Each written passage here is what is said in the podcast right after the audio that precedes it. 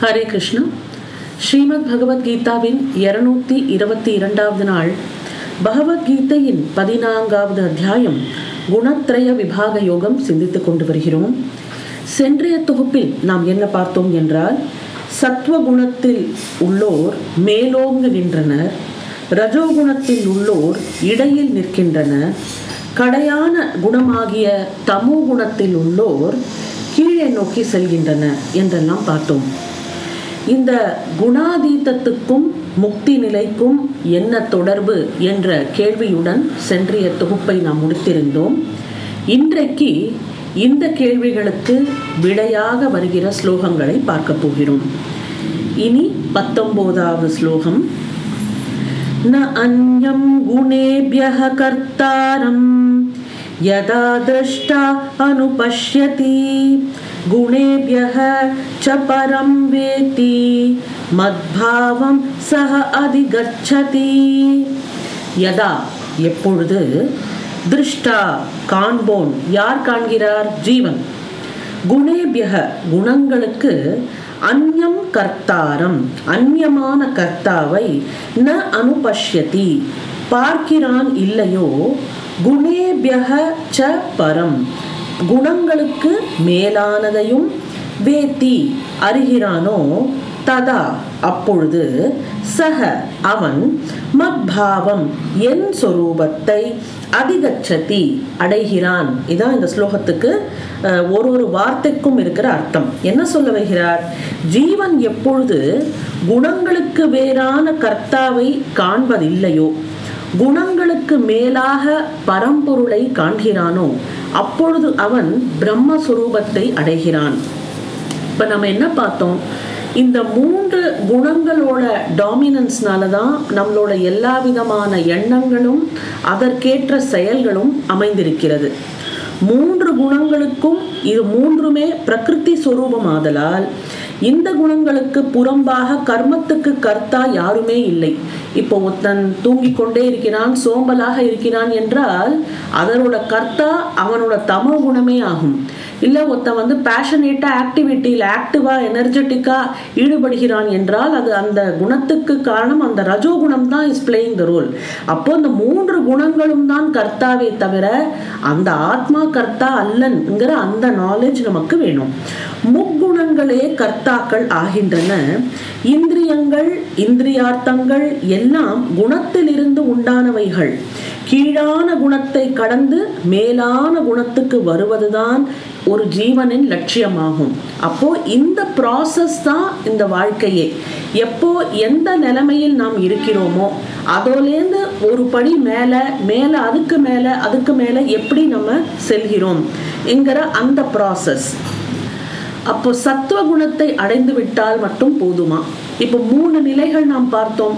ஒருத்தர் தமோ குணத்திலிருந்து ரஜோகுணத்துக்கு வரார் ரஜோகுணத்திலிருந்து சத்துவ குணத்துக்கு செல் சென்று விட்டார் என்று வைத்துக் கொள்வோம். அப்போ அந்த சத்துவ குணத்தை அடையிறது மட்டும்தான் இந்த வாழ்க்கையின் லட்சியமா? இல்லை. அதற்குமே ஒன்றும் இல்லையா? அப்படி என்றால் உண்டு. முக்குணங்களையும் கடந்து அப்பால் செல்வதே வாழ்க்கையின் குறிக்கோளாகும். முக்குணங்களுக்கு அப்பால் இருக்கிறது யாரு? பரமாத்மா. அது ஒரு செயலுக்கும் கர்த்தா இல்லை. பரமாத்மா என்பவன் எந்த செயலுக்கும் கர்த்தா இல்லை. அப்போ the concept of cause and எஃபெக்ட்னு பார்க்கும்போது நம்ம அனுபவிக்கிற எல்லா விதமான எஃபெக்ட்ஸுக்கான காஸ் நம்மளே தான். நானா நம்ம என்ன பண்றோம்? நம்மளோட கஷ்டங்களுக்கு பகவானை குத்தம் சொல்கிறோம். நீ எனக்கு இதை கொடுக்கல. உன்னால நான் கஷ்டப்படுறேன். அப்படின்னு. பட் பரமாத்மா என்பவன் ஒரு சாட்சி மாத்திரமாக தான் இருக்கிறான். அது வெறும் சாட்சி மாத்திரம். அந்த பரமாத்மாவை அறிகிறவன் பரமாத்மாவுக்கு உரியவன் ஆகிறான். இன்னும் பரமாத்மாவின் சொரூபம் அவனுக்கு உரியதாகிறது. பரமாத்மாவை நாம் அறியும் போது இதற்கெல்லாம் மேல ஒருத்தர் இருக்கிறார். அவர்தான் பரமாத்மா. அவர் வெறும் சாட்சி மாத்திரமாக இருக்கிறார். நம்மளோட செயல்களுக்கு அவர் கர்த்தா இல்லை. அப்படிங்கிற அந்த ஞானம் வருகிறவனுக்கு அவன் பரமாத்மாவுக்கு உரியவனாகிறான். பரமாத்ம சொரூபத்தை அடைகிறான். மனிதனுடைய ஹிருதயத்தில் ஈஸ்வரன் தோற்றம் அடைவதன் அடையாளம் என்ன? இப்போ ஒருத்தரோட ஹிருதயத்தில் பகவான் இருக்கிறார். அவன் பரமாத்மாவை உணர ஆரம்பித்து விட்டான். அப்படிங்கிறதுக்கு ஏதான லட்சணங்கள் உண்டா? ஏதான சைன்ஸ் உண்டா? என்றால் இருக்கிறது.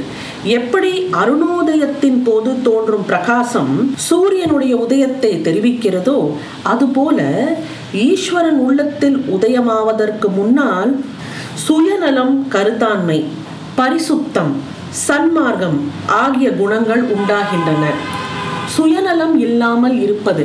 எப்பவுமே எல்லாருக்குமே தன்னை பாதுகாத்து கொள்றது ஒரு நேச்சுரல் இன்ஸ்டிங் ஒரு கஷ்டமான சூழல் குடும்பத்தில் இருக்கும்போது அந்த சூழல்ல தான் அவங்க அவங்களோட குணங்கள் நமக்கு நன்றாக வெளிப்படும். அவங்க அவங்க தன்னை பாதுகாத்துக்கிறதுக்கான ஸ்டெப்ஸை எடுத்துப்பாங்க. So they will try to put themselves first so அதுதான் வந்து ஒரு செல்ஃபிஷ் மோட்டிவ்ங்கிறது ஒரு செல்ஃபிஷ்னஸ் நம்மளை மட்டும் நம்ம காப்பாற்றிக்கணும் நம்ம இதுலேருந்து எப்படி எஸ்கேப் ஆகுது அந்த மாதிரி யோசிப்பாங்க.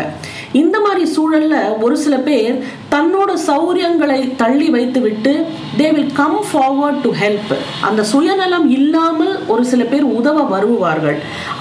அப்படி வரவங்களோட மனசில் பகவானோட பிரசன்ஸ் இருக்கு என்று அர்த்தம். அதாவது தன்னோட சௌரியங்களை தன்னோட கஷ்டங்களை தள்ளி வச்சுட்டு they will put themselves in that shoes and then they will think இந்த கஷ்டம் நமக்கு வந்தால் நம்ம என்ன பண்ணுவோம்? நம்ம வந்து எப்படி இதை டீல் பண்ணுவோமோ அதே மாதிரி அவங்க முன்ன வந்து உதவ வருவாங்க. இதுதான் சுயநலம் இல்லாமல் இருப்பது. இரண்டாவது பரிசுத்தம். எந்த விதமான ஒரு ஹிடன் அஜெண்டாவும் இல்லாமல் உதவுதல்.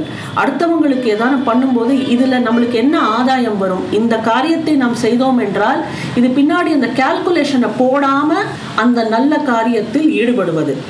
மூன்றாவது குவாலிட்டி தான் சன்மார்க்கம். ஈக்குவலாக இருக்கிறது. எல்லாரையும் ஈக்குவலாக பார்க்கறது. நான் ஒசத்தி நீ தாழ்த்தி.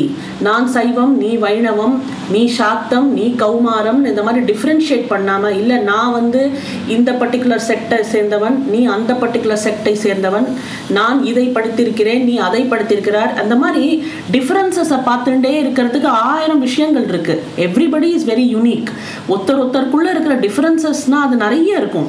அந்த டிஃப்ரென்சஸை பாயிண்ட் அவுட் பண்ணிகிட்டே இல்லாமல் வாட் இஸ் காமன் அப்படின்னு யோசிக்கிற அந்த தன்மை.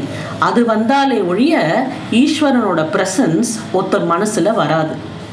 இப்படி வந்த பிரம்ம சாட்சா்காரத்தால் வரும் நன்மை என்ன? இப்படியெல்லாம் இருக்கிறதுனால என்ன பயன்? இதற்கு விடையாக வருகிறது தான் இருபதாவது ஸ்லோகம். குணான் ஏதான் அதி இத்த யத்ரீன். தேஹி தேக சமுத்பவான் ஜன்ம மிருத்யு ஜரா துக்கைः விமுக்தः அமிர்தமஷ்ணுதே தேக சமுத்வான் அதாவது தேகத்தை உண்டாக்கிய ஏதான் த்ரீன் குணான்। இந்த மூன்று குணங்களையும் அதீத்திய கடந்து ஜன்ம மிருத்யு ஜரா துக்கைகி ஜனன மரண ஜரை துக்கத்திலிருந்து விமுக்தக முக்தி அடைந்து தேகி தேகம் எடுத்தவன் அதாவது ஜீவன் அமிர்தம் மரணமில்லாத தன்மையை அஷ்ணுதே அடைகிறான். உடம்பை உண்டாக்கும் இந்த மூணு குணங்களையும் கடந்து பிறப்பு இறப்பு மூப்பு துன்பத்திலிருந்து விடுபட்ட ஜீவன் மரணமில்லாத பெருவாழ்வு பெறுகிறான். பிரம்மஸ்வரூபத்தை அடைந்தல் என்பதன் பொருள் இங்கு விளக்கப்படுகிறது. குணங்களால் ஆகிய உடலில் ஜீவன் வசிக்கிறான். இது புரிந்துவிட்டது. ஆனால் அவன் உடலோடு சம்பந்தப்பட்டவன் அல்லன். தேகத்துக்கு உரிய பிறப்பு இறப்பு மூப்பு இவைகளால் வரும் துன்பம் ஜீவன் முக்தனுக்கு கிடையாது. இந்த உடலில் இருக்கும் பொழுது அவன் தங்கு தடையற்ற பிரம்மானந்தத்தில் இருக்கிறான். குணாதீதத்தில் அவன் பேரானந்தம் துய்கிறான். இந்த ஆத்மா இந்த தேகத்துக்குள்ள இருக்கிறதுனால எப்படி வந்து நம்ம ஒரு ஊருக்கு போகும்போது ஒரு ஹோட்டல்ல ஸ்டே பண்றோமோ அந்த மாதிரி இந்த ஆத்மா ஒரு இடத்துல வந்து வசிக்கிறது. அதுதான் இந்த உடல். அப்போ இந்த உடலுக்கும் இந்த ஆத்மாவுக்கும் சம்பந்தம் இல்லைங்கிற அந்த ஞானம். ஹோட்டல் ரூம்ல ஸ்டே பண்ணும்போது இந்த ஹோட்டல் ரூம் நமக்கு சொந்தம் நம்ம நினச்சிக்க முடியாது. இது என்னோட ரூமு இது அதை அதாவது நமக்கு அதுக்கு சொந்தம் கொண்டாட முடியாது இல்லையா? அந்த மாதிரி நம்ம இங்கே கொஞ்ச காலம் வசிக்க வந்திருக்கோம். அந்த ஆட்டிடியூடோட இருக்கும்போது தான் அந்த டிட்டாச்மெண்ட் அவனுக்கு வருகிறது. சரீரம் தோன்றி இருக்கிறது அது மறுபடியும் நசித்து போகுங்கிற அறிவு. ஆனால் ஆத்மாவுக்கு மட்டும் நாசமே இல்லை என்கிற அறிவு. கொட்டைப்பாக்கை போல ஆத்மாவுக்கும் உடலுக்கும் சம்பந்தம் இருக்கிறது. எப்படி பாக்கு முற்றினால் கொட்டை வேறு மேல் தோல் வேறாகிவிடுமோ முற்றாத காயாக இருக்கும்போது அதை பிரித்து எடுப்பது கடினமாக இருக்குமோ? அதுபோல ஈஸ்வர தரிசனம் உண்டான பிறகு ஆத்மா வேறு சரீரம் வேறு என்ற ஞானம் ஒரு ஜீவனுக்கு உதிக்கும். இப்பொழுது கேள்வி ஒன்று கேட்பதற்கான சந்தர்ப்பம் உண்டாகிறது. அர்ஜுனன் அதை நன்றாக பயன்படுத்திக் கொள்கிறான். இருபத்தி ஓராவது ஸ்லோகம் அர்ஜுனன் கேட்கிறான். அர்ஜுன உவாச்ச कैलिङ्गैः त्रीन् गुणान् एतान् अतीतः भवति प्रभो किमाचारः कथं च एतान् त्रीन् गुणान् अतिवर्तते பிரபோ பிரபுவே கை லிங்கைஹி எந்த அடையாளங்களால் ஏதான் த்ரீன் குணான் இந்த மூன்று குணங்களையும் அதீதக பவதி கடந்து நிற்பவன் கிம் ஆச்சாரக? அவனுடைய ஆச்சாரம் எத்தகையது? கதம் எங்கனம் ச மேலும் ஏதான் த்ரீன் குணான் இந்த மூன்று குணங்களை அதிவர்த்ததே. கடக்கிறான். அர்ஜுனன் என்ன கேட்கிறார்? இறைவா எந்த அடையாளங்களால் ஜீவன் இந்த மூன்று குணங்களையும் கடந்து நிற்பவன் ஆகிறான்? அவனது நடத்தை என்பது என்ன? எங்கனம் இந்த மூங்குணங்களை கடக்கிறான்? அப்படிங்கிற கேள்வி. மூன்று குணங்களையும் கடந்திருப்பவன் இவரோட அறிகுறிகள் என்பது என்ன? என்பதுதான் அர்ஜுனனுக்கு வருகிற சந்தேகம்.